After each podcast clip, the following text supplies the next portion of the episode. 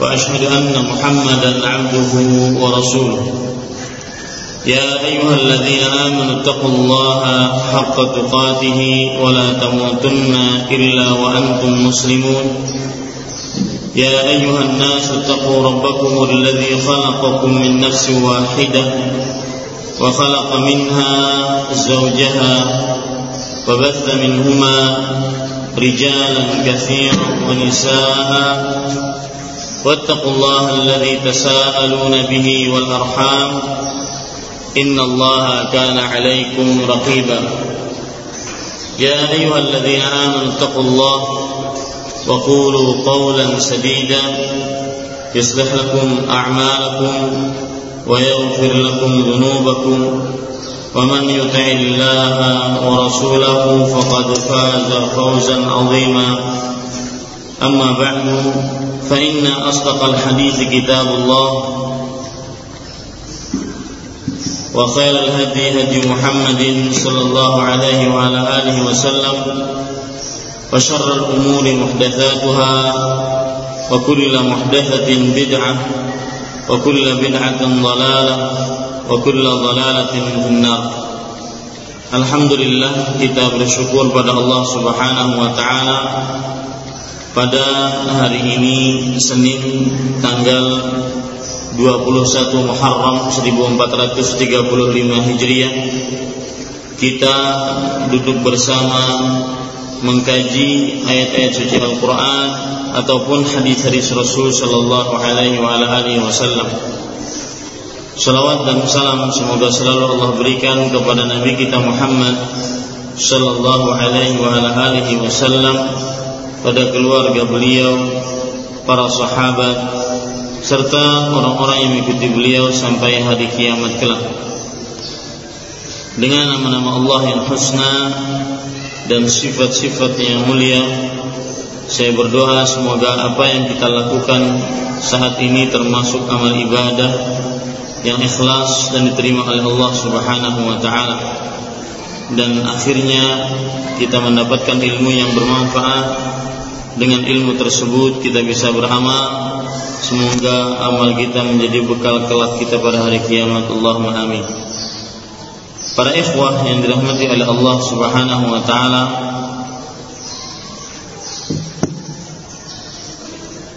Kembali kita melanjutkan kajian fikih khusus wanita muslimah dan sampai saat ini saya belum mendapatkan kabar dari panitia tentang buku apa yang dipelajari untuk kajian fikih wanita muslimah khusus Martapura. Mudah-mudahan setelah kajian ini bisa dikonfirmasikan ke saya.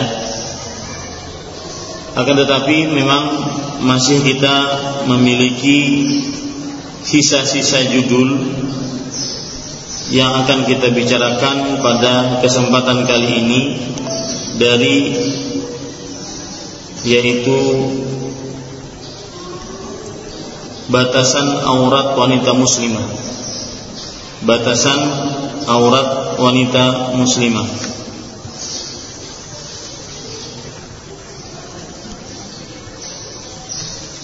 Pada minggu yang lalu kita sudah sebutkan beberapa hal yang berkaitan dengan cemburu.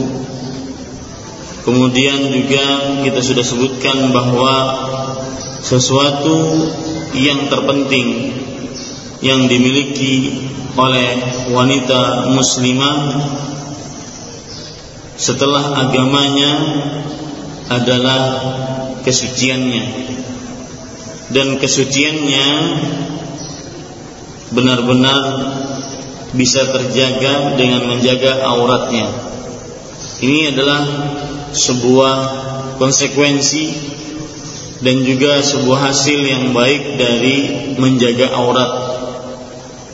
Seorang yang auratnya terjaga atau bahasanya dibalik siapa yang ingin mendapatkan uh, uh, kesucian terjaga kesuciannya maka konsekuensinya dia harus menjaga auratnya Bapak, ibu, ibu-ibu, saudari-saudari yang dimuliakan oleh Allah Subhanahu wa taala, Sekarang kita masuk kepada poin kajian kita batasan aurat wanita muslimah. Apa batasan-batasannya? Coba kita perhatikan beberapa ayat suci Al-Qur'an di antaranya surat Al-Ahzab ayat 59. Allah Subhanahu wa taala berfirman, "Ya ayyuhan nabi, qul li azwajika wa nisa'il mu'minin yudnina 'alaihinna min jalabibihin." Artinya, wahai nabi, katakanlah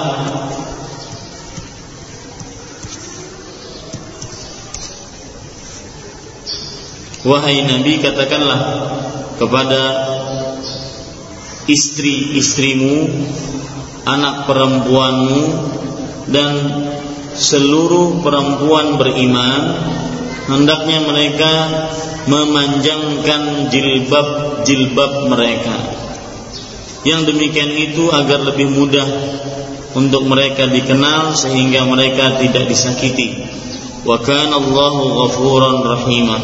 Dan Allah Subhanahu wa taala Maha pengampun lagi Maha pengasih. Ibu-ibu saudari-saudari yang dimuliakan oleh Allah Subhanahu wa taala, kalau kita perhatikan ayat ini baik-baik, terutama apabila kita membaca tafsir Ibnu Katsir rahimahullah, beliau mengatakan wal jilbabu huwa ridau fawqal khimar. Jilbab adalah kain yang terletak atau diletakkan di atas khimar. Khimar artinya penutup kepala.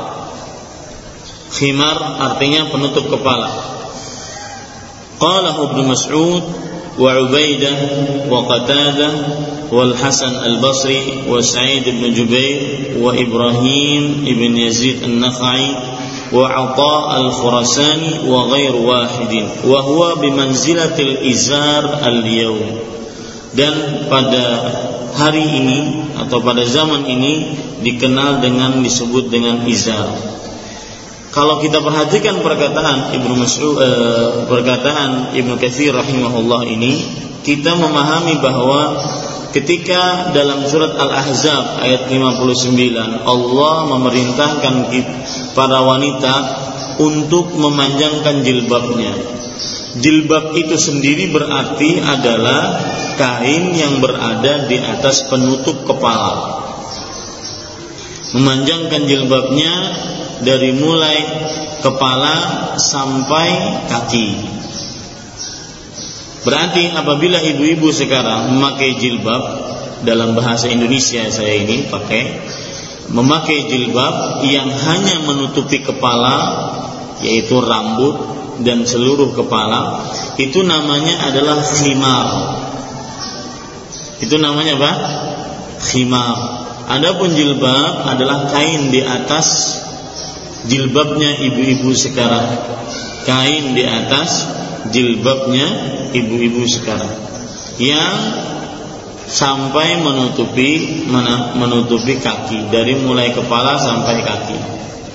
Kecuali kalau seandainya ibu-ibu sekarang jilbabnya sebelum jilbab itu ibu-ibu memakai penutup kepala ya penutup kepala kemudian setelah itu ibu memakai jilbab yang panjang dan lebar sekarang itu maka itu bisa disebut dengan jilbab.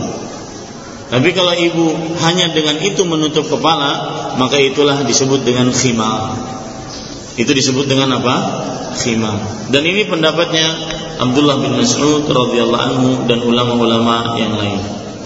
Ada lagi Abdullah bin Abbas radhiyallahu anhuma meriwayatkan amarallahu nisa'al mu'minin إذا خرجنا من بيوتهن في حاجة أن يغطين وجوههن من فوق من فوق رؤوسهن بالجلابيب ويبدين عينا واحدة Perhatikan perkataan Abdullah bin Abbas radhiyallahu anhu hampir sama. Beliau mengatakan Allah Subhanahu wa taala telah memerintahkan wanita-wanita beriman jika keluar dari rumah mereka untuk sebuah keperluan mereka menutup wajah mereka dari atas kepala mereka dengan jilbab. Nah, itulah yang disebut dengan jilbab. Jadi kain yang menutupi kepala dari atas sampai bawah itu namanya jilbab. Ya, itu namanya apa? Jilbab. Kalau ibu-ibu pernah mungkin melihat wanita-wanita Arab Saudi yang memakai jilbab juga wanita-wanita yang berasal dari Iran itu juga memakai jilbab ya artinya kain yang diletakkan di atas kain kepala nah kalau kita di Indonesia jilbab itu adalah sebenarnya khimar. Sekali lagi jilbab itu adalah sebenarnya apa? Khimar. Ini ibu-ibu saudari-saudari yang dimuliakan oleh Allah Subhanahu wa taala Kemudian ada perkataan yang lain lagi, waqala Muhammad bin Sirin, sa'altu Abidah As-Salmani an qaulillahi ta'ala yubdi yudnina 'alayhinna min jalabi bihinna faghatta wajhahu wa ra'sahu wa abraza 'ainahu al-yusra. Nah, di sini Abidah ibn Abidah As-Salmani rahimahullahu taala ketika mengomentari hendaknya para wanita memanjangkan jilbab-jilbab mereka beliau melakukan bagaimana? Menutup wajah, kepala dan memperlihatkan satu mata kiri saja. Ya, memperlihatkan satu mata kiri saja. Nah, ini yang disebut dengan uh, jilbab menurut beberapa penjelasan dari para ulama. Kemudian di sana ada riwayat yang lain yang disebutkan oleh Ibnu Abi Hatim dan riwayat-riwayat ini saya bawakan dari tafsir Ibnu Katsir. Maksud dari ayat yudnina alaihinna min jalabi bihinna hendaknya para wanita memanjangkan jilbab mereka. Ummu Salamah radhiyallahu anha berkata Ummu Salamah adalah istri Nabi. Kharaja nisa'ul ansar ka'anna ala ru'usihinna al-ghirban min as-sakinah alaihinna aksiyah sud yalbasnaha. Artinya para wanita-wanita Ansar keluar rumah dan seakan-akan di atas kepala mereka ada burung karena mereka sangat tenang ketika keluar rumah. Ini menunjukkan bahwa wanita-wanita di zaman Nabi Muhammad SAW dari kaum Ansar ketika mereka sudah keluar rumah mereka tidak melenggak-lenggok. Mereka jalan begitu ya. Mereka jalan. Seakan-akan di atas kepala mereka ada semacam burung ya.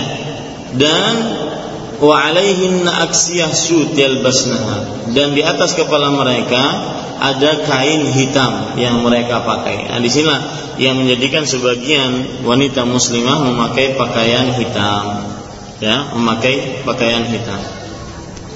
Ini dalil yang pertama yang menunjukkan bahwasanya ibu-ibu saudari-saudari yang dimuliakan oleh Allah Subhanahu wa taala batasan aurat wanita muslimah seluruhnya ya seluruh dari tubuh mereka dari mulai ujung rambut sampai ujung kaki. Kenapa demikian? Karena Allah Subhanahu wa taala berfirman, "Yudnina 'alaihinna min jalabibihinna." Hendaknya mereka ya me, me, menutupi dari mulai atas kepala mereka sampai kaki mereka dengan jilbab. Coba perhatikan lagi di dalam riwayat yang diriwayatkan oleh Imam At-Tabarani dan hadisnya hasan. Rasulullah sallallahu alaihi wasallam bersabda, "Innaman nisa'u 'aurah wa innal mar'ata la takhruja min baitiha wa ma biha ba'sun fayastashrifaha asy-syaitan fayaqul innaka la tamurrina bi ahadin illa a'jabathu wa innal mar'ata la talbasu thiyabaha fayuqal aina turidin فتقول أعود مريضا أو أشهد جنازة أو أصلي في مسجد وما عبدت امرأة ربها مثل أن تعبده في بيتها artinya sesungguhnya wanita itu seluruhnya hanya aurat nah ini dalil yang menunjukkan seluruh badan wanita adalah aurat Nanti memang terjadi perbedaan pendapat di antara ulama wajah apakah aurat atau tidak. Kedua telapak tangan apakah aurat atau tidak. Yang jelas berdasarkan hadis ini wanita seluruhnya hanya aurat. Dan sesungguhnya seorang perempuan benar-benar dia keluar dari rumahnya dengan perasaan tidak ada apa-apa pada dirinya, tetapi dia diperindah oleh syaitan. Fayastashrifuha syaitan jadi istisraf sebagian ulama mengatakan yaitu lelaki meletakkan tangannya di atas dahinya. Ya. Kalau sudah perempuan keluar dari rumahnya, lelaki meletakkan tangannya di atas dahinya. Artinya benar-benar menunjukkan pandangan kepada perempuan tersebut. Meskipun perempuan tersebut ya terkadang tidak terlalu menawan, tidak terlalu cantik, akan tetapi begitulah yang dilakukan oleh syaitan yaitu memperindah perempuan tersebut. Kemudian syaitan mengatakan kepada perempuan tersebut, "Wahai wanita, tidaklah kamu berjalan melewati seseorang melainkan kamu akan menakjubkannya." Ini yang membuat wanita akhirnya suka sekali berdandan di hadapan laki-laki yang bukan bukan e, mahramnya karena diganggu oleh syaitan. Maka pelajaran yang bisa ibu catat bahwasanya seorang perempuan yang berjalan di depan laki-laki yang bukan mahramnya maka dia akan diganggu oleh syaitan dengan memperindah jalannya. Ya dengan memperindah jalannya. Sebagaimana yang disebutkan dalam hadis ini. Fayaqul syaitan berkata innaki la tamurrina bi ahadin illa ajabat. Wahai si fulana tidaklah kamu berjalan di depan si fulan tersebut kecuali kamu akan menakjubkannya. Kecuali kamu akan menakjubkannya subhanallah. Artinya kamu akan dia akan tergoda dengan jalanmu. Ah di sinilah akhirnya beberapa perempuan kalau sudah jalan di hadapan laki-laki sudah lenggok sana lenggok sini. Ya ini salah satu godaan iblis, godaan syaitan kepada perempuan. Kemudian, wa innal mar'ata la talbasu. Kata Rasul sallallahu alaihi wasallam dan sesungguhnya seorang perempuan memakai pakaiannya, artinya menutup auratnya. Kemudian dia keluar rumah, kemudian dia ditanya, mau ke mana wahai si fulana? Si fulana ini mengatakan, aku ingin me, me, menjenguk orang sakit, aku ingin menyaksikan jenazah, aku ingin sholat di dalam masjid. Artinya apa? Ya, seorang perempuan kadang dia keluar rumah dalam rangka untuk kebaikan. Akan tetapi syaitan, iblis tidak membiarkan dia untuk melakukan kebaikan tersebut. Makanya di akhir hadis Rasul sallallahu alaihi wasallam bersabda, "Wa ma mithla an fi baitiha." Tidak pernah seorang perempuan beribadah kepada Rabbnya seperti dia beribadah di dalam rumahnya kepada Allah Subhanahu wa taala. Hadis ini menunjukkan ibadah yang paling baik yang dilakukan oleh perempuan adalah di rumahnya. Karena rumahnya itu adalah hijab bagi perempuan. Hijab ibu-ibu saudari-saudari sekalian bukan sekedar hanya apa? Hanya uh, kain yang menutupi kita dari laki-laki yang bukan mahram. Hijab adalah kata yang menunjukkan tertutupnya seorang perempuan dengan laki-laki yang bukan mahramnya. Baik itu dengan rumah baik itu dengan dinding baik itu dengan kain. Itu namanya hijab. Ya pengertian hijab adalah kata yang menunjukkan tertutupnya seorang perempuan dengan laki-laki yang bukan mahramnya. Nah, jadi kalau kita ambil tadi surat Al-Ahzab ayat 59 dengan hadis yang diriwayatkan oleh Imam Tabarani ini maka kita dapati bahwasanya seluruh badan perempuan adalah aurat. Cuma nanti memang terjadi perbedaan pendapat di antara para ulama yang berkenaan dengan wajah dan kedua telapak tangan serta kaki. Tetapi pada dasarnya pada dasarnya bahwasanya Allah Subhanahu wa taala memerintahkan kepada wanita-wanita muslimah untuk menutup auratnya secara keseluruhan. Karena Rasul Shallallahu Alaihi Wasallam bersabda, Innaman nisa'u aurah. Sesungguhnya wanita itu adalah aurah. Dalil yang kedua yang menunjukkan batasan aurat wanita muslimah surat An-Nur ayat 31. Allah Subhanahu wa taala berfirman, "Qul lil mu'minati yaghdudna min absarihinna wa yahfazna furujahunna wa la yubdina zinatahunna illa ma dhahara minha bi khumurihinna ala juyubihinna ولا يبدين زينتهن إلا لبعولتهن أو آبائهن أو أباء بعولتهن أو أبنائهن أو أبناء بعولتهن أو إخوانهن أو بني إخوانهن أو بني أخواتهن أو نسائهن أو ما ملكت أيمانهن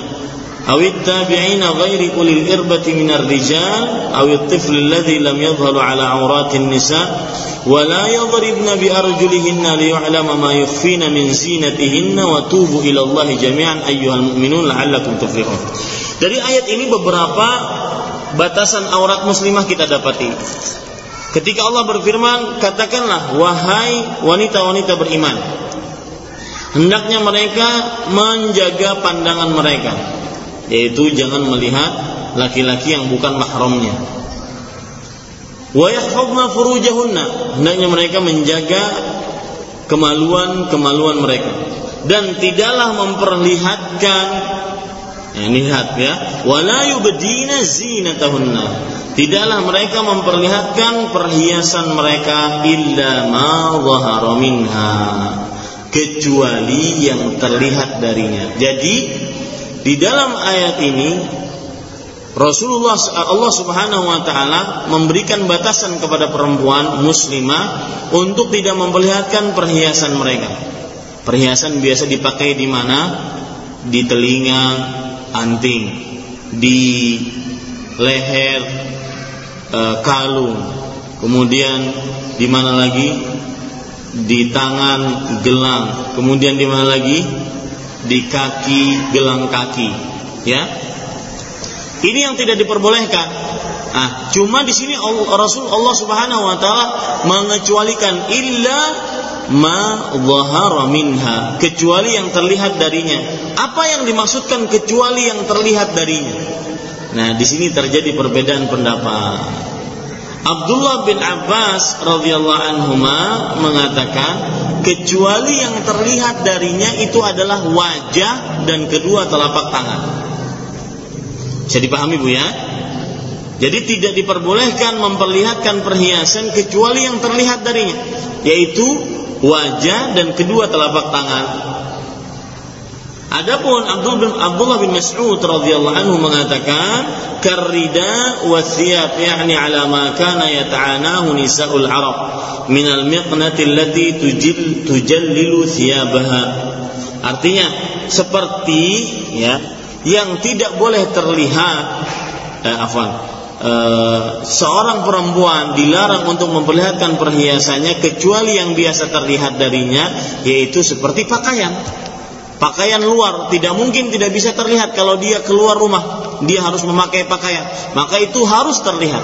Intinya Abdullah bin Abbas radhiyallahu anhu mengatakan pengecualian yang dimaksud adalah wajah dan kedua telapak tangan. Berarti menurut Abdullah bin Abbas radhiyallahu anhu wajah diperbolehkan terlihat. Kedua telapak tangan diperbolehkan terlihat Adapun menurut Abdullah bin Mas'ud radhiyallahu anhu bahwasanya kecuali yang biasa terlihat maksudnya adalah pakaiannya.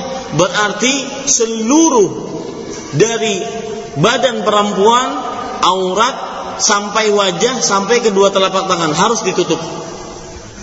Ya harus di harus ditutup. Kenapa demikian? Karena yang dimaksudkan dengan kecuali yang biasa terlihat darinya itu hanya pakaian ya hanya pakaian ini kemudian yang jelas itu terjadi perbedaan pendapat di antara para ulama perkara yang boleh terlihat. Kemudian di dalam ayat ini juga kita dapati batasan batasan aurat wanita muslimah. Allah berfirman wal yadribna bi khumurihinna. Artinya hendaknya mereka memakai atau mengikatkan lebih tepatnya, mengikatkan kain-kain penutup kepala mereka ala juyubihinnya di atas jaib. Saya kalau lagi pengajian di Damam itu uh, ada kamera yang ibu-ibu bisa melihat saya. Jadi eh, sekarang begini saja, saya akan bicarakan mudah-mudahan ibu paham. Jaib itu adalah leher sampai dada. Jadi maksud ayat ini hendaklah perempuan mengikat penutup-penutup kepala mereka sampai jaib, sampai bagian leher sampai dada. Ya, sampai bagian leher sampai apa? Sampai dada. Nah, ini menunjukkan ibu-ibu saudari-saudari sekalian bahwasanya e, termasuk batasan aurat wanita muslimah adalah kepala sudah kita bicarakan tadi, sudah rambut termasuk di dalamnya, tidak boleh sama sekali seorang perempuan keluar di dari dari rumahnya kelihatan rambutnya, e, termasuk di dalamnya telinga, termasuk di dalamnya. Nah, ini yang baru yaitu ala juyubihin. Juyub artinya adalah bagian bagian dada setelah leher ya ini juga harus di di uh, apa namanya diikat ataupun ditutupi. Karena itu termasuk batasan aurat wanita muslimah ya. Diikat atau ditutupi karena itu termasuk batasan aurat wanita muslimah. Kenapa demikian? Bapak Ibu ibu-ibu saudari-saudari yang dimuliakan oleh Allah Subhanahu wa taala perhatikan kebiasaan ya kebiasaan wanita Arab jahiliyah mereka memakai kain di atas kepala benar. Itu mereka pakai kain di atas kepala. Cuma mereka tidak ikat. Tidak seperti yang ibu pakai sekarang. Ada jilbab ya. Jilbabnya itu terikat dari mulai dagu sampai ke bawah ya mereka tidak, mereka letakkan hanya di atas kepala, kemudian setelah itu mereka lepas jilbab tersebut atau kain yang menutupi kepala mereka. Sehingga meskipun terletak di atas kepala tetapi lehernya masih kelihatan, kemudian bagian dada di bawah leher tersebut juga masih kelihatan. Ini yang dilarang oleh Allah Subhanahu wa taala. Wal yadribna bi khumurihinna ala juyubihinna. Hendaknya para wanita mengikat uh, kain penutup kepala mereka di atas mana? Di atas jaib mereka. Di atas jaib itu adalah di atas bagian uh, pada leher dan bagian pada dada. Ini harus tertutup. Ya, itu batasan selanjutnya dari batasan aurat wanita muslimah. Coba perhatikan kita perkataan Said ibnu Jubair rahimahullah taala. Mungkin lebih memahamkan kita tentang batasan aurat wanita muslimah. Beliau mengatakan, firman Allah wal yadribna maksudnya adalah ikatlah wahai para wanita. Bi khumurihinna ala juyubihinna yakni ala nahri was sadr fala yura minhu syai.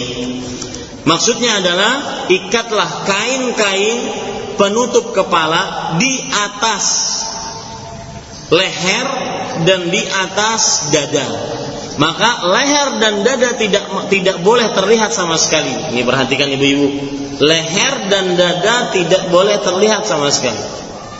Ya. Ini batasan. Jadi seperti yang saya sudah bicarakan, saya akan membahas batasan ini dari mulai ujung kepala sampai ujung rambut. Apa saja yang boleh terlihat, apa saja yang tidak boleh terlihat. Kepala sudah kita bicarakan, leher ya sama bagian dada tidak boleh terlihat. Dengan dalil Allah berfirman, "Wal yadribna bi khumurihinna ala juyubihinna." Hendaklah wanita-wanita mengikat dengan kain kepala mereka yang menutupi jaib mereka. Yang menutupi jaib mereka, yaitu yang menutupi uh, apa namanya? Yang menutupi e, bagian dada di atas di bawah leher mereka. Ya.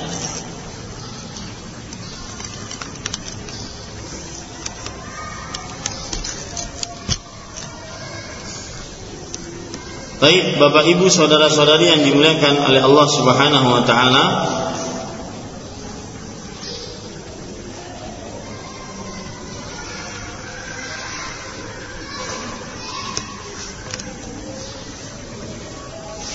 Sekarang perhatikan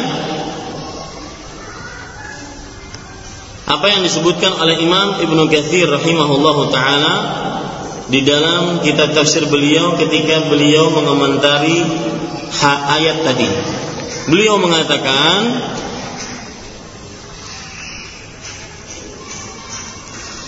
Al-muqani'a ya'malu laha sanafatun daribatun ala sudurin nisa lituwariya ma tahtaha min sadriha wa tara'ibuha liyukhalifuhunna syi'ara nisa'i ahli jahiliyah fa innahunna lam yakun yaf'alna dhalik bal kanat al mar'atu tamurru bainal rijal musrihatan bi sadriha la yuwarihi syai'un. Perhatikan maksudnya adalah seorang perempuan menutupi kepalanya kemudian dia mengikat kain kepala tersebut pada lehernya dan menutupi dadanya agar menutupi apa yang ada di di bawah dada. Ya. Ini untuk menyelisihi wanita-wanita Arab jahiliyah. Sesungguhnya wanita-wanita Arab jahiliyah kata Imam Ibnu Katsir rahimahullah tidak melakukan hal itu. Tetapi mereka wanita-wanita Arab jahiliyah mereka membuka uh, afwan, mereka berjalan di hadapan laki-laki yang bukan mahramnya dalam keadaan dadanya terbuka. Ya, tidak tertutup dengan sesuatu apa pun. Wa rubbama adharat 'unuqaha wa dhawaibu sya'iraha wa aqratata adhaniha. Dan terkadang terlihat e, lehernya karena nggak ditutup tidak seperti ibu sekarang kan sudah diikat dari mulai bawah dagu ya sudah dijahit dari mulai bawah dagu sampai ke bawah. Nah wanita-wanita Arab jahiliyah tidak. Kenapa? Oleh karenanya lah Allah Subhanahu wa taala memerintahkan wanita beriman untuk me mengikat ya menutup jilbab mereka penutup kepala mereka sampai leher sampai juga dada. Karena wanita Arab jahiliyah tidak seperti itu. Sampai terlihat lehernya, terlihat ujung-ujung rambutnya, terlihat anting-anting telinganya.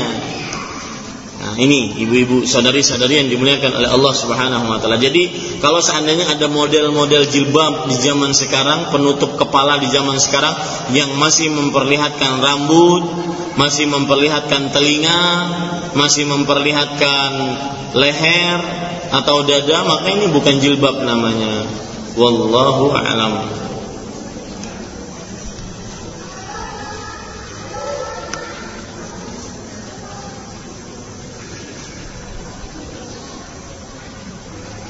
Baik. Di dalam ayat ini juga Allah berfirman wal bi khumurihinna ala juyubihinna. Khimar artinya adalah penutup wajah Afwan, khimar artinya adalah penutup kepala. Ya, khimar artinya penutup kepala.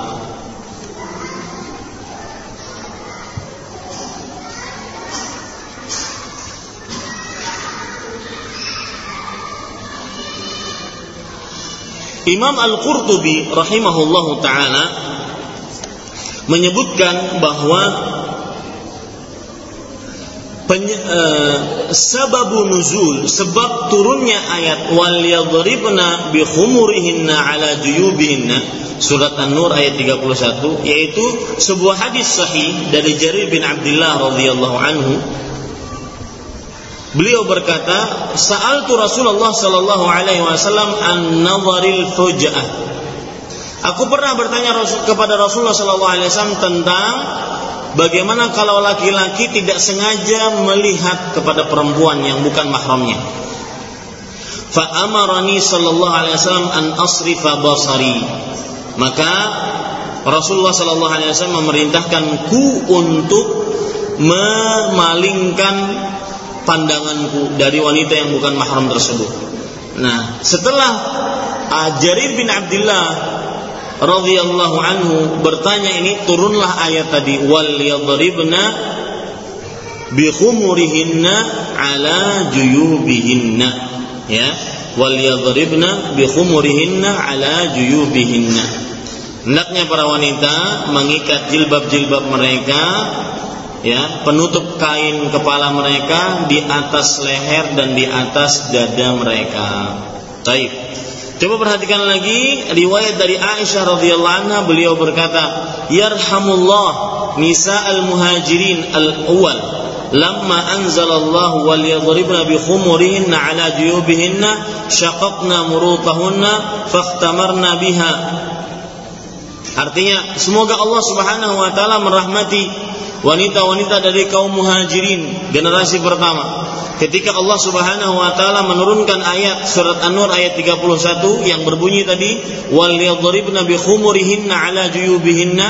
Hendaknya para wanita mengikat dengan penutup-penutup kepala mereka leher dan dada mereka maka para wanita muhajirin apa yang mereka lakukan lihat ini ibu-ibu saudari-saudari sekalian sekalian ya inilah gaya hidup para sahabiat yang senantiasa semestinya kita contoh. Gaya hidup mereka itu apabila datang ayat mereka langsung laksanakan. Tidak mencela mencele, tidak banyak pertanyaan, terutama pertanyaan-pertanyaan tidak bermanfaat yang akan menyulitkan diri mereka sendiri. Gaya hidup mereka datang ayat ada hadisnya sami'na wa ata'na. Kami kerjakan, kami patuhi. Ya, Lihat ketika Allah memerintahkan mereka untuk menutup leher dan dada mereka, apa yang mereka lakukan? Mereka langsung merobek kain mereka, kain, kemudian mereka tutupi kepala mereka dan mereka ikat leher dan juga menutupi dada mereka. Itulah para sahabat di zaman Rasulullah sallallahu alaihi wasallam. Kemudian dari ayat tadi surat An-Nur ayat 31 juga kita bisa ambil aurat. Wala yadribna bi arjilihinna liyu'lama ma yukhfina min zinatihinna. Ya artinya dan para perempuan dilarang untuk memukulkan kaki-kaki mereka agar diketahui apa yang tersembunyi dari perhiasan pada kaki-kaki mereka. Ayat ini menunjukkan bahwasanya para perempuan wajib untuk menutupi kaki-kaki mereka. Ibu-ibu perhatikan, kaki itu adalah aurat. Ya. Para perempuan wajib menutupi kaki mereka dari mulai jempol kaki kemudian sampai kepada telapak kaki sampai kepada mata kaki apalagi betis apalagi lutut apalagi paha itu bagian-bagian dari kaki. Semuanya bagian dari kaki perempuan adalah aurat yang harus ditutupi. Kalau ditanya dalilnya apa? Ya tadi surat An-Nur ayat 31. Wala yadribna bi arjulihinna liyu'lama ma yakhfina min zinatihin. Ya, janganlah para perempuan memukulkan kaki-kaki mereka agar dikenal apa yang tersembunyi agar diketahui apa yang tersembunyi dari perhiasan-perhiasan yang mereka pakai. Ibnu Hazm rahimahullah taala di dalam kitab beliau Al-Muhalla mengatakan hadza nassun ala anna ar-rijlain was-saqain mimma yukhfa wa la yahillu ibda'u. Ini ayat yaitu yang berbunyi tadi wala yadribna bi arjulihinna liya'lama ma yukhfina min zinatihinna. Itu adalah penegasan yang sangat tegas bahwasanya kaki dan betis termasuk yang harus disembunyikan dan tidak halal diperlihatkan. Ya jadi kaki seluruh bagian dari kaki mulai jempol kaki sampai kelingking kaki itu adalah aurat yang harus ditutup tidak boleh diperlihatkan Imam Baihaqi rahimahullah taala berkata, "Wa fi hadza dalilun ala wujubi satri qadamaiha." Artinya, di dalam ayat ini terdapat dalil tentang kewajiban para perempuan menutup kedua mata kakinya. Afwan, kedua lututnya, ya.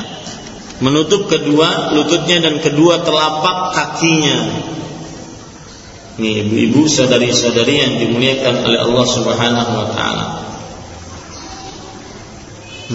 Ada faedah menarik Bu. Di zaman para sahabat ketika seperti zamannya Abu Bakar, Umar, terdapat banyak penaklukan-penaklukan kaum muslim menang di mana-mana, maka akhirnya banyak orang-orang kafir yang ahlu zimmah. Ahlu zimmah itu adalah orang-orang kafir yang diperbolehkan tinggal masih di daerahnya dan masih berada dia beragama eh, agama kafirnya tidak berpindah kepada agama Islam akan tetapi mereka harus bayar upeti kepada kaum muslim. Ini disebut dengan ahlu zimmah. Orang kafir yang tinggal di tengah-tengah orang kafir, eh orang kafir yang tinggal di tengah-tengah orang muslim dan masih beragama kafir tetapi dia harus bayar uh, upeti. Ini namanya ahlu zimmah. Nah, salah satu peraturan terhadap ahlu zimmah ini adalah para wanitanya harus terlihat kakinya. Berarti wanita-wanita sekarang yang tidak menutup auratnya itu disebut wanita apa? Ahlu zimmah. Ya. Wanita ahlu zimmah yang kadang memakai celana lebih pendek daripada celana anak SD. Ini subhanallah. Ya, ini faedah menarik yang disebutkan oleh Imam uh, Syekhul Islam Ibnu Taimiyah rahimahullah saya bacakan, "Wa min ajli wa min ajli dzalika kana min syurutil muslimin al-awwalin." Oleh sebab inilah termasuk syarat yang diterapkan oleh muslim generasi pertama ala ahli zimmah terhadap penghuni atau terhadap orang-orang kafir dari ahlu zimmah antakshifa nisa'uhum ala ansukihinna wa arjulihinna likai la yatashabbahna bil muslimat. Hendaknya para perempuan muslimah eh para perempuan kafir yang ahlu zimmah tersebut memperlihatkan betis dan kakinya agar tidak sama dengan wanita muslimah. Halo? Lagi kajian ya uh, lagi uh, apa saya ulangi wanita-wanita kafir yang mereka masih dalam kekafirannya tapi berhak untuk tinggal di tengah-tengah kaum muslim dan mereka dengan catatan harus bayar e, upeti dan mengikuti peraturan-peraturan yang diperlihatkan yang diatur oleh kaum muslimin di antaranya adalah wanita-wanita kafir ahlu zimmah tersebut mereka harus memperlihatkan betis kemudian telapak kakinya agar tidak sama dengan wanita muslimah. Coba lihat ya tercelaknya wanita-wanita kafir di zaman dahulu jadi itu adalah ya berarti yang dipakai oleh wanita-wanita di zaman sekarang sampai kelihatan pahanya, lututnya, kemudian e, betisnya, kedua telapak kakinya. Itu adalah pakaian-pakaian wanita kafir ahlu zimmah di zaman para sahabat Nabi radhiyallahu anhu. Tetapi sekarang yang menjadi tren di antara para perempuan seperti itu. Ini sangat menyedihkan sekali ya ibu-ibu, saudari-saudari yang dimuliakan oleh Allah Subhanahu wa taala.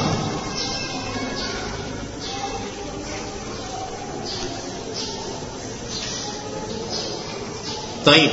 Ibu-ibu saudari-saudari yang dimuliakan oleh Allah Subhanahu wa taala, itu kira-kira batasan-batasan aurat wanita muslimah. Jadi sudah kita dapati ya, batasan-batasan aurat wanita muslimah.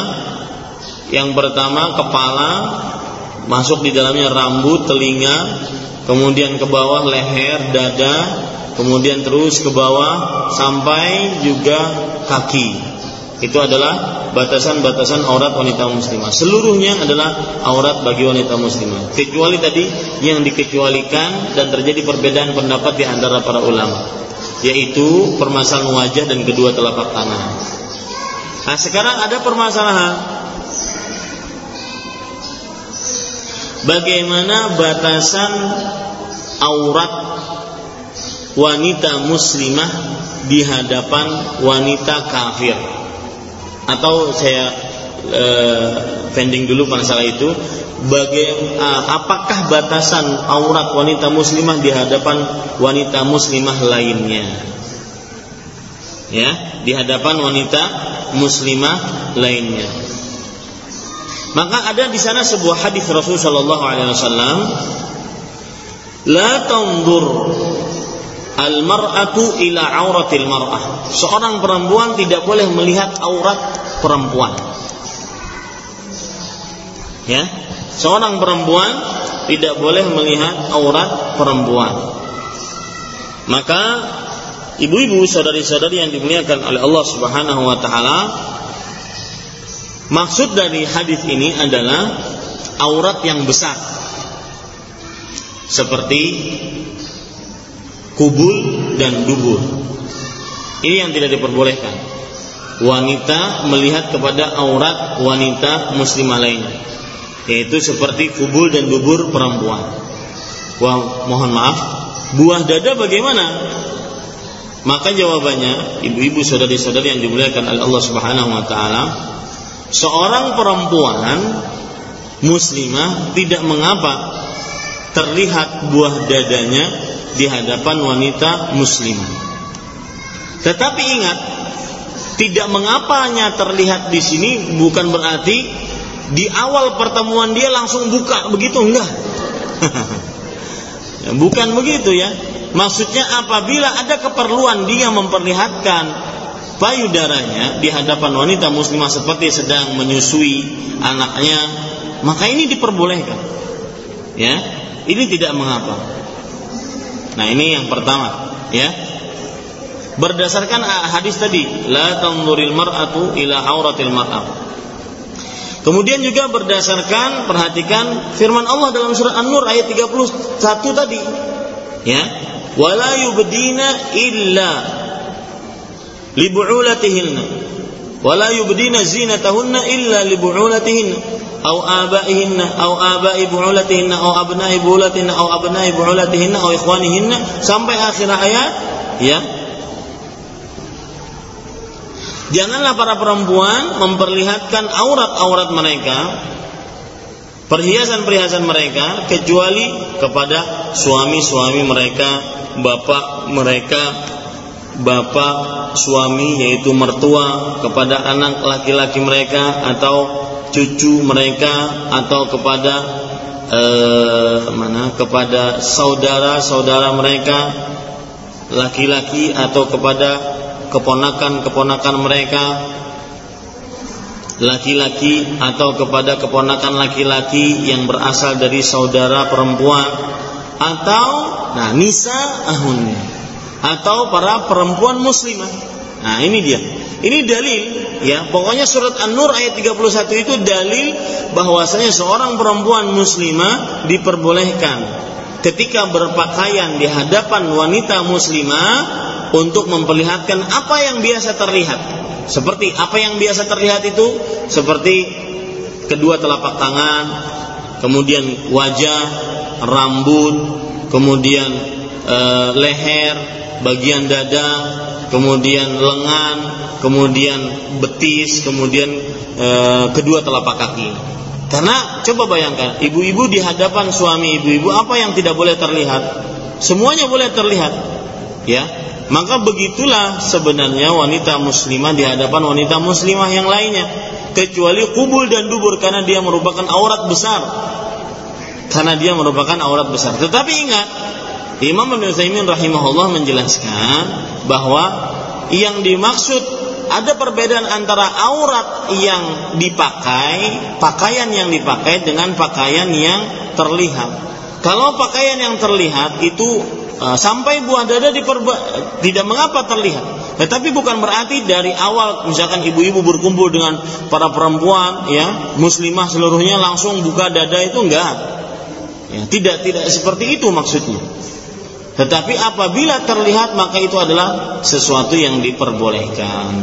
Wallahu a'lam. Ya, begitu.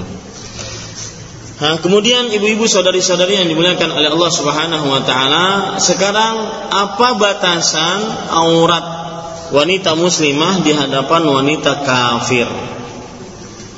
Ya, apa batasannya? E, saya bacakan saja perkataan Imam Nuthaimin rahimahullah Wa hududu auratil mar'ah 'inda al-mar'ah ma baina surrah war. فالساق والنحر والرقبة ليس بعورة بالنسبة لنظر المرأة للمرأة ولكن لا يعني ذلك أننا نجوز للمرأة أن تلبس ثيابا لا تستر إلا ما بين السرة والركبة Batasan aurat wanita di hadapan wanita ini biasa dulu, bukan wanita muslim di hadapan wanita kafir ya.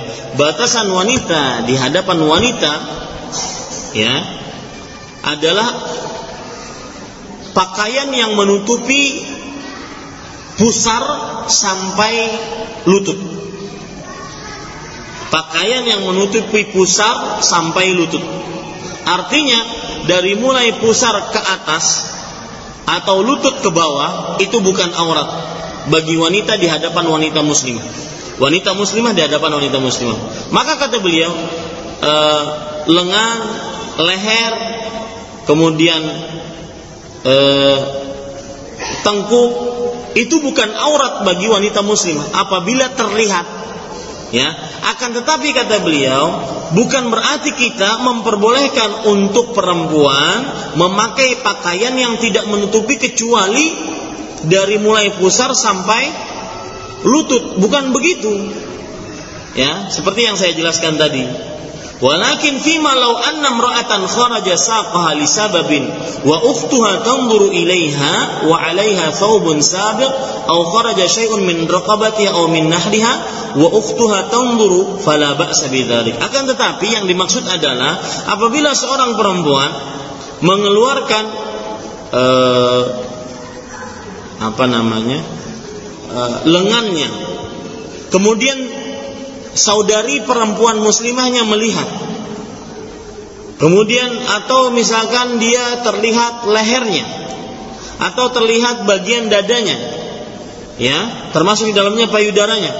Kemudian saudari muslimah melihatnya. Maka ini tidak mengapa. Ya, bukan berarti ya dia pada dari awal hanya memakai pakaian yang menutupi pusar sampai lutut saja. Ini namanya zaman purba kalau gitu. Ya, bukan fayajibu an na'rifal furuq bainal aurah wa bainal libas maka kita kita harus mengetahui perbedaan antara aurat dengan pakaian. Al-libasu la budda an yakuna sabighan bin nisbah lil mar'ah wa amma al-aurah lil mar'ah ma'al mar'ah fahiya ma baina surrah war rukbah. Yang namanya pakaian itu harus menutupi seluruh badan perempuan. Tetapi yang namanya aurat wanita muslimah di hadapan wanita muslimah lainnya adalah antara pusar dengan lutut. Artinya kalau sekali lagi buah dadanya terlihat tanpa dia ingin memperlihatkan, terlihat misalkan karena ingin menyusui, maka ini tidak mengapa. Wallahu a'lam. Nah, seperti yang saya ingin bacakan tadi, mahiyah hududu auratil mar'ah lil mar'ah muslimah wal fajirah wal kafirah. Apa batasan aurat antara wanita muslimah di hadapan wanita kafir? atau wanita yang suka bermaksiat. Ya, beliau mengatakan auratul mar'ati ma'al mar'ah la taqtil la din. Lihat. Oh, batasan aurat wanita di hadapan wanita tidak berbeda karena perbedaan agama. Artinya sama, Bu. Ya.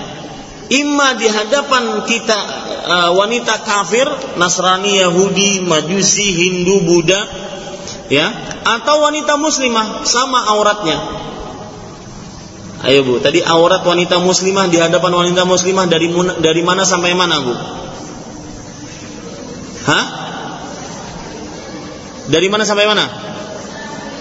Dari pusar sampai sampai lutut ya artinya kalau terlihat e, punggung kalau terlihat dada, buah dada, kalau terlihat paha, eh afwan, bukan paha, kalau terlihat eh, betis, maka ini tidak mengapa.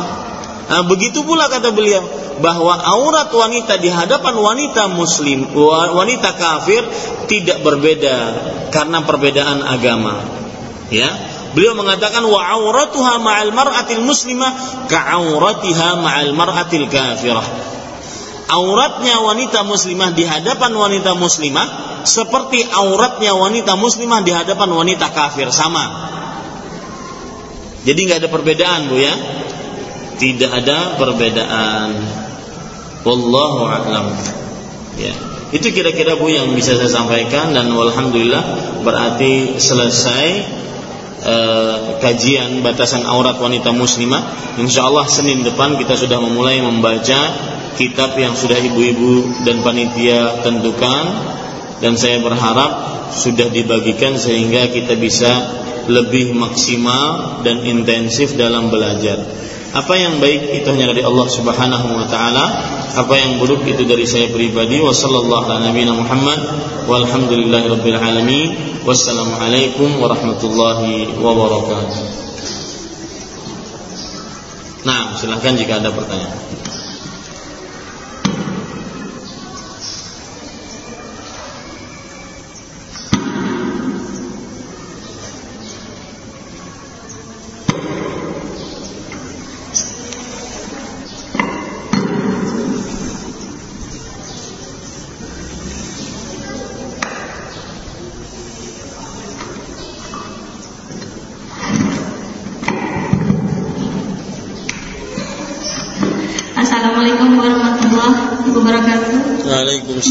Warahmatullahi. Uh, Ustaz, uh, kan kita tidak boleh memperlihatkan aurat kepada aib makro.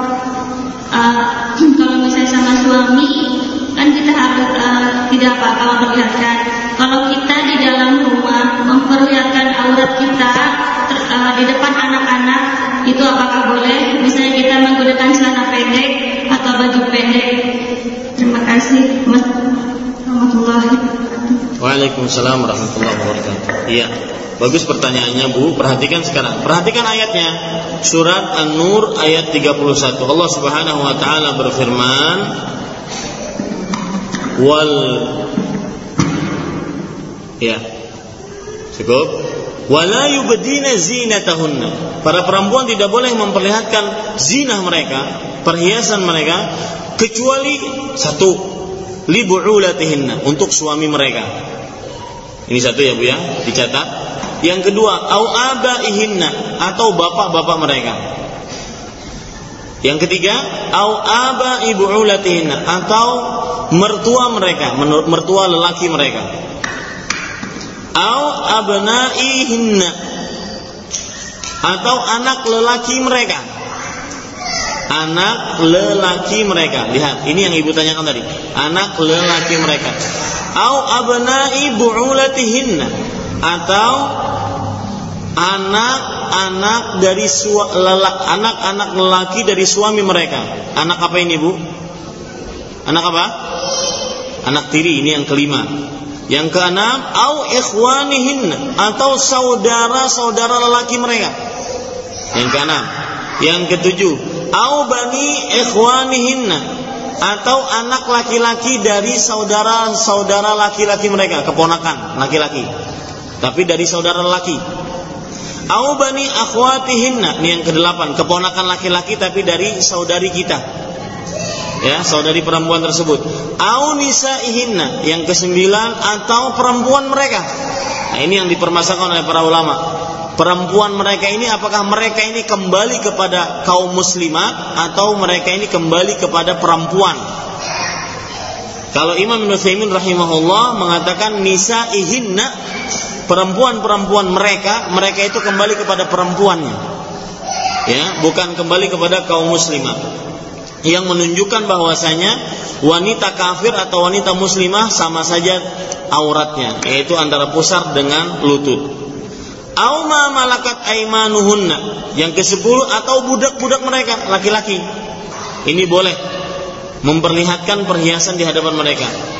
Au at-tabi'in ghairu ulil bi'irbati minar rijal atau orang-orang yang tabi'in ya yang tidak mempunyai syahwat dari para lelaki au tiflil lam ala auratin nisa atau anak kecil yang tidak uh, uh, apa namanya tidak tergubris dengan aurat-aurat wanita mus aurat-aurat wanita.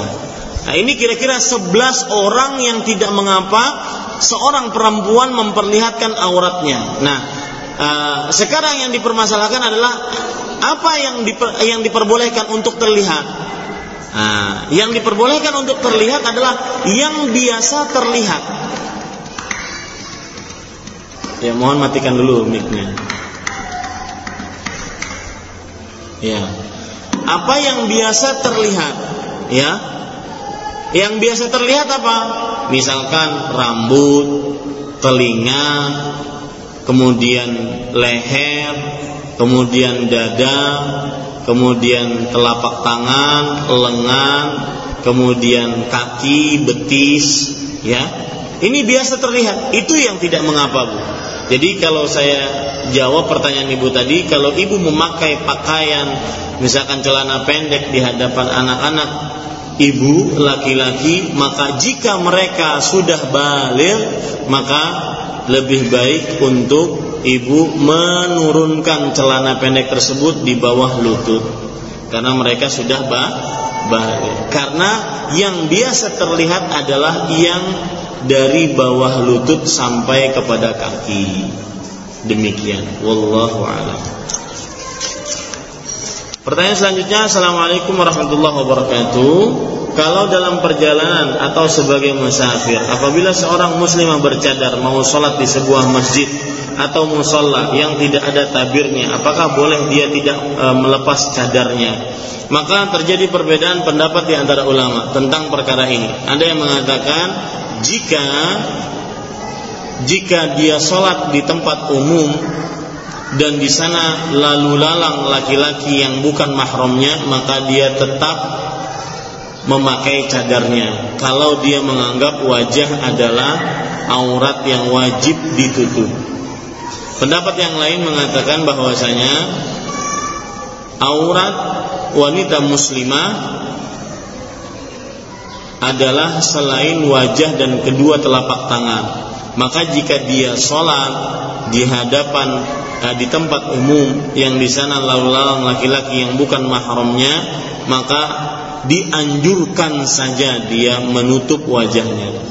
Ya, dianjurkan saja dia menutup wajahnya. Jadi tergantung dia memilih pendapat yang mana. Apakah dia menguatkan pendapat wajah itu adalah aurat atau tidak. Wallahu a'lam. Pertanyaan selanjutnya, apakah seorang muslimah boleh bersalaman dengan wanita kafir? Apakah tidak membatalkan wudhunya? Jazakumullahu khairan. Ibu-ibu saudari-saudari sekalian, boleh seorang wanita muslimah bersalaman dengan wanita kafir. Sebagaimana seorang wanita muslimah boleh bergaul dengan wanita kafir. Aisyah radhiyallahu anha saling sering memberi memberi hadiah dengan wanita kafir Yahudi. Kemudian juga Nabi Muhammad sallallahu alaihi wasallam diberikan hadiah oleh wanita kafir, oleh seorang wanita Yahudi. Diperbolehkan bergaul, akan tetapi ya, yang tidak diperbolehkan itu adalah mencintai karena cinta itu adalah pangkal dari loyalitas dan disloyalitas. Tidak boleh seseorang yang muslim atau muslimah untuk mencintai orang-orang yang menentang Allah dan Rasulnya. Allah Subhanahu wa taala berfirman dalam surat Al-Mujadilah ayat yang terakhir la tajidu qauman yu'minuna billahi wal yawmil akhir yuwadduna man haddallaha wa rasulah walau kanu aba'ahum aw abna'ahum aw ikhwanahum ashiratahum tidak kamu dapati orang-orang yang beriman kepada Allah dan hari akhir mereka itu saling cinta mencintai dengan orang-orang yang menentang Allah dan Rasulnya ya meskipun mereka adalah kerabat-kerabat meskipun mereka adalah e, bapak atau keluarga maka tidak diperbolehkan. Nah, adapun bergaul, berteman, bersalaman tidak mengapa dan tidak membatalkan wudhu. Ya karena tidak ada dalil yang menunjukkan bahwasanya bersalaman dengan wanita kafir batal wudhunya. Wallahu a'lam. Pertanyaan selanjutnya yang masuk, Assalamualaikum Waalaikumsalam warahmatullahi wabarakatuh. Di luar tema kalau kita ikut MLM, multi level marketing, tapi produknya halal, apakah boleh Ustaz? Boleh dengan beberapa syarat. Syaratnya yang pertama tidak ada status judi di dalamnya. Syarat yang kedua pe, peserta yang ikut dalam MLM tersebut atau pembeli yang ikut dalam MLM tersebut tidak diharuskan menjadi anggota dengan membayar kemudian mendaftar. Kemudian syarat yang ketiga adalah yang dijadikan ala yang dijadikan tujuan adalah menjual beli barang bukan mencari anggota. Dan tidak ada MLM seperti itu. Ya. Eh, makanya ada seorang mengatakan dengan syarat ini eh, silahkan ber MLM ria.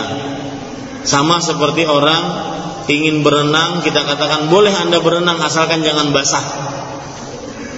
Ini nggak mungkin. Ya. Dan di dalamnya terdapat gharar.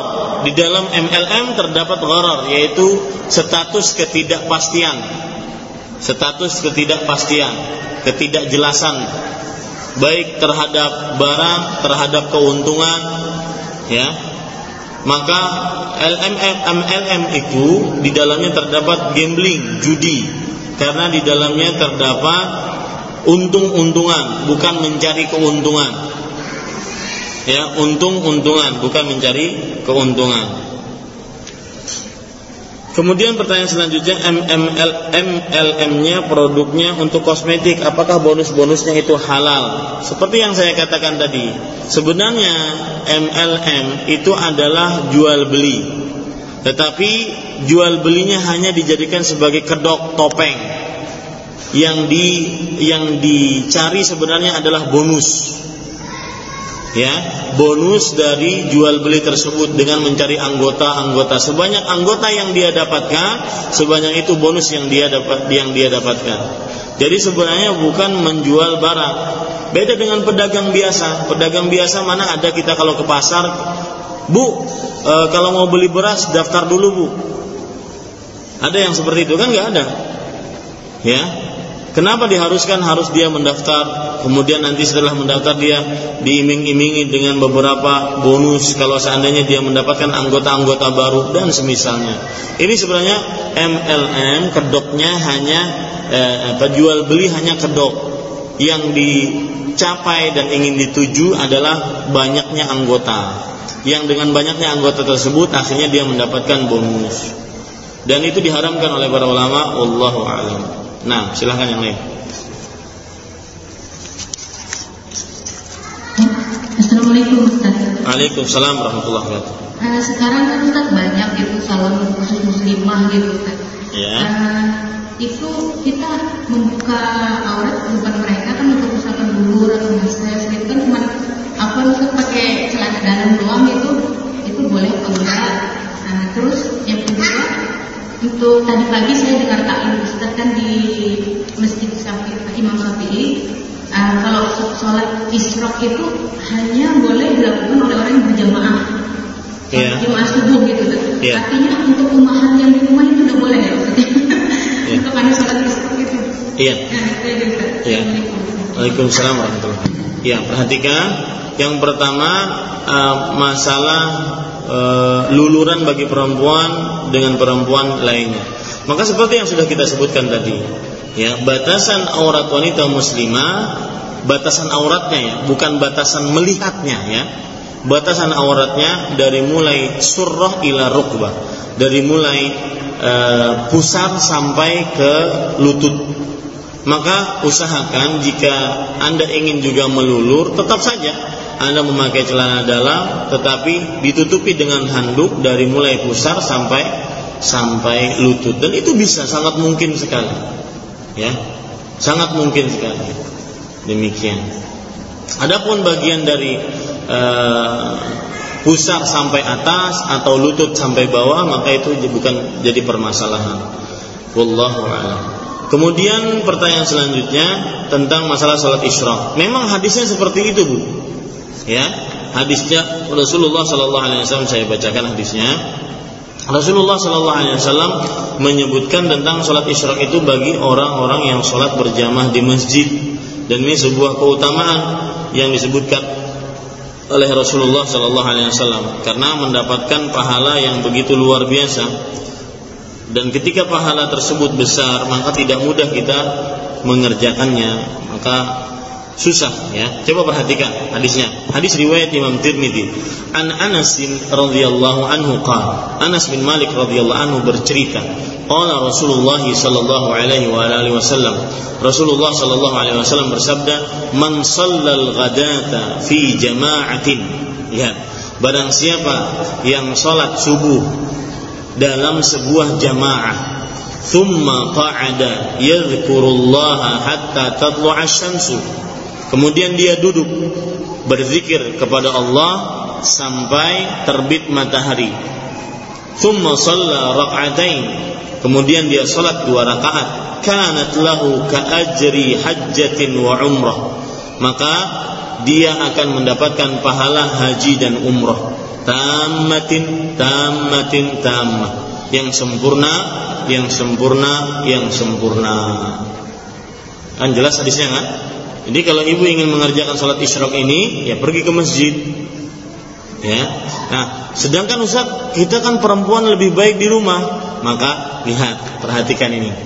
Lebih baiknya ibu di rumah itu lebih baik daripada haji dan umroh yang sempurna yang sempurna yang sempurna. Nah gitu cara berpikirnya bu.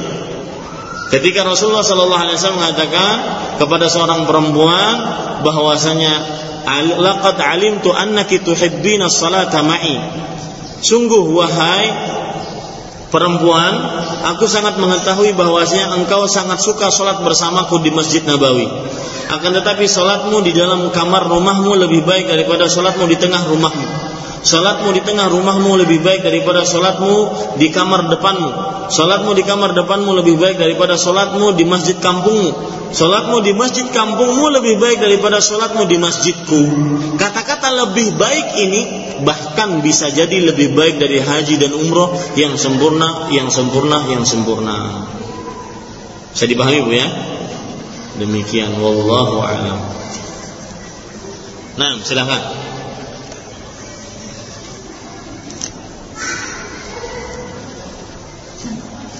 Satu lagi Ustaz. Dua lagi nggak apa-apa. Ini kan sekarang tadi uh, jempol aurat ya Ustaz ya. Uh, sekarang kan kalau kaki ada yang membentuk gitu loh jempol mendiri gitu Ustaz itu boleh apa enggak atau misalnya kita pakai kaos yang nggak boleh bentuk jempol gitu Ustaz kalau terbuka saat kita naik kendaraan atau gimana? Ya. Bagus pertanyaan. Uh, ini ada hadis Rasulullah SAW bersabda sinfani min ahli nar lam arahuma yang pertama bukan bagian dari bagian kita, yang kedua saya langsung bacakan. Nisaun kasiyat ariyat. Ru'usuhunna kasnimatil muftil ma'ilah. Ma'ilat ru'usuhunna kasnimatil muftil ma'ilah. La yadkhulna jannah wa la yajidna rihaha. Hadis riwayat Muslim. Artinya dua kelompok manusia yang akan masuk ke dalam neraka. Dan aku tidak pernah melihat dua kelompok tersebut. Bagian yang pertama, kelompok yang pertama bukan pembicaraan kita, langsung kepada bagian yang kedua. Wanita-wanita yang memakai pakaian tetapi telanjang. Mereka melenggak-lenggok menggoda para lelaki. Kepala mereka seperti punuk-punuk kontak mereka tidak masuk surga dan tidak akan mencium bau surga. Hadis ini disebutkan oleh Rasulullah Wasallam di dalamnya nisaun kasiat ariyat wanita-wanita yang memakai pakaian tetapi telanjang. Ulama-ulama hadis menjelaskan maksud dari wanita memakai pakaian tetapi telanjang adalah satu wanita yang cuma bisanya berdandan tetapi tidak ada ibadahnya. Cuma bisanya mikirin mode, medicure, pedicure, ya tapi nggak pernah ibadah ya subhanallah kemudian yang kedua wanita-wanita yang tidak bersyukur kepada suaminya ya yang kedua wanita-wanita yang tidak bersyukur itu maksudnya adalah wanita yang memakai pakaian tapi telanjang. Yang ketiga wanita-wanita memakai pakaian sebagian tertutup sebagian terbuka. Seperti yang banyak dilakukan oleh wanita wanita sekarang. Sebagian tertutup dan sebagian besar terbuka. Yang keempat, wanita-wanita yang memakai pakaian yang transparan.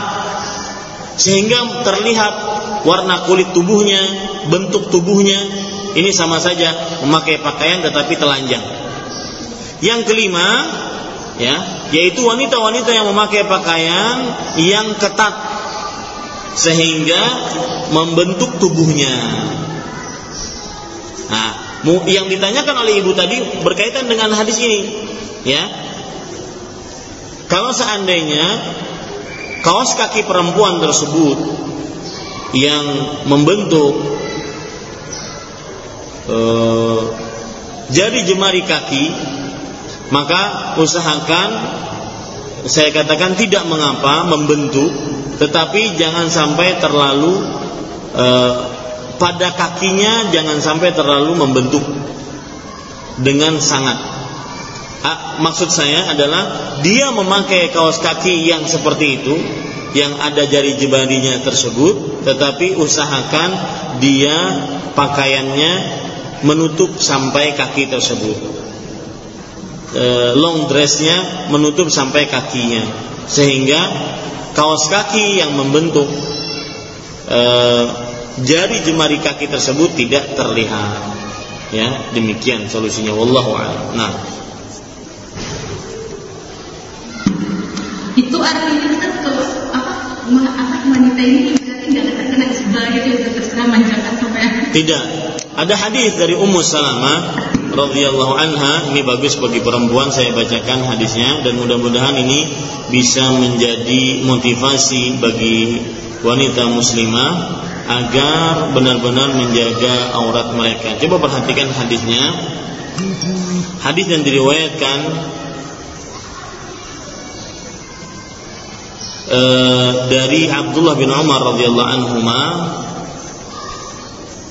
beliau berkata qala Rasulullah sallallahu alaihi wa alihi wasallam man jarra thawbahu khuyala'a lam yanzurillahu ilaihi yaumal qiyamah barang siapa yang memanjangkan pakaiannya dengan sombong maka niscaya Allah tidak akan melihatnya pada hari kiamat. Faqalat Ummu Salamah, maka Ummu Salamah radhiyallahu anha berkata, "Fa kaifa yasna'un nisa'u bi Kalau begitu wahai Rasulullah, kalau dilarang memanjangkan pakaian, maka bagaimana perempuan dengan uh, mereka, dengan ekor-ekor pakaian mereka? Kalau dilarang memanjangkan pakaian, bagaimana pakaian perempuan yang mempunyai ekor-ekor yang panjang-panjang? Maka kata Rasulullah SAW, yurkhina shibran. Boleh memanjangkan sepanjang se, se apa ini? Se sejengkal. Ya, dari mulai e, kedua mata kaki sejengkal. Melebih-lebihkan. Kemudian Ummu Salamah radhiyallahu anha berkata lagi, "Idzan tankashifu aqdamahunna." Kalau begitu akan terlihat wahai Rasulullah telapak-telapak kaki mereka. Telapak-telapak kaki kami akan terlihat wahai Rasulullah sallallahu alaihi wasallam. Maka kemudian kata Rasul sallallahu alaihi wasallam, "Fayurkhinahu dzira'an la yazidna ala dzalik." Kalau begitu boleh mereka memanjangkan dari dua mata kaki sepanjang uh, satu lengan atau satu hasta ya satu hasta. Tidak boleh lebih dari itu. Nah, ini menunjukkan bahwasanya khusus untuk perempuan tidak ada yang namanya isbal. Ya tidak ada yang namanya isbal. Wallahu a'lam. Nah Assalamualaikum warahmatullahi wabarakatuh. Waalaikumsalam warahmatullahi wabarakatuh. Ustaz tadi dikatakan eh, telapak tangan boleh diperlihatkan tapi perhiasannya kan seperti anting, gelang dan kalung tadi tidak boleh. Bagaimana dengan cincin Ustaz? Ya. Apakah boleh atau tidak? Ya, apakah boleh Ustaz? Ya. Yang kedua Ustaz, e, batasan aurat wanita Islam di rumah tadi seperti anak, e, termasuk yang sebelas Ustaz sebutkan tadi, apakah anak laki-laki dari saudara perempuan itu tidak boleh Ustaz? Anak laki-laki dari saudara perempuan. perempuan. Keponakan berarti. Ya boleh. Ya boleh. Dia masuk di dalamnya. Sebelas itu masuk di dalam keponakan laki la, keponakan yang laki-laki tapi dari saudari perempuan. Ya itu boleh. Uh, kemudian masalah perhiasan maka perhiasan merupakan salah satu yang harus di disembunyikan oleh perempuan muslimah ketika berhadapan dengan laki-laki yang bukan mahramnya. Ya ketika berhadapan dengan laki-laki yang bukan mahramnya. Termasuk cincin di dalamnya. Coba perhatikan Allah Subhanahu wa taala berfirman wala yadribna bi arjulihin janganlah para wanita memukulkan kaki-kaki mereka liyu'lama min zina liyu'lama ma yukhfina min zinatin agar diketahui apa yang tersembunyi dari perhiasan-perhiasan pada kaki-kaki mereka. Ini menunjukkan perhiasan meskipun ada pada kaki ya, juga pada ada tangan, maka diharapkan untuk disembunyikan. Wallahu a'lam. Termasuk di dalamnya cincin.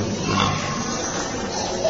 Cuma ini Ibu ya kepada laki-laki yang bukan mahramnya. Adapun kepada laki-laki yang mahramnya yang sebelas tadi sudah kita sebutkan maka diperbolehkan untuk diperlihatkan pada yang hal-hal yang biasa untuk diperbolehkan dilihat. Wallahu a'lam.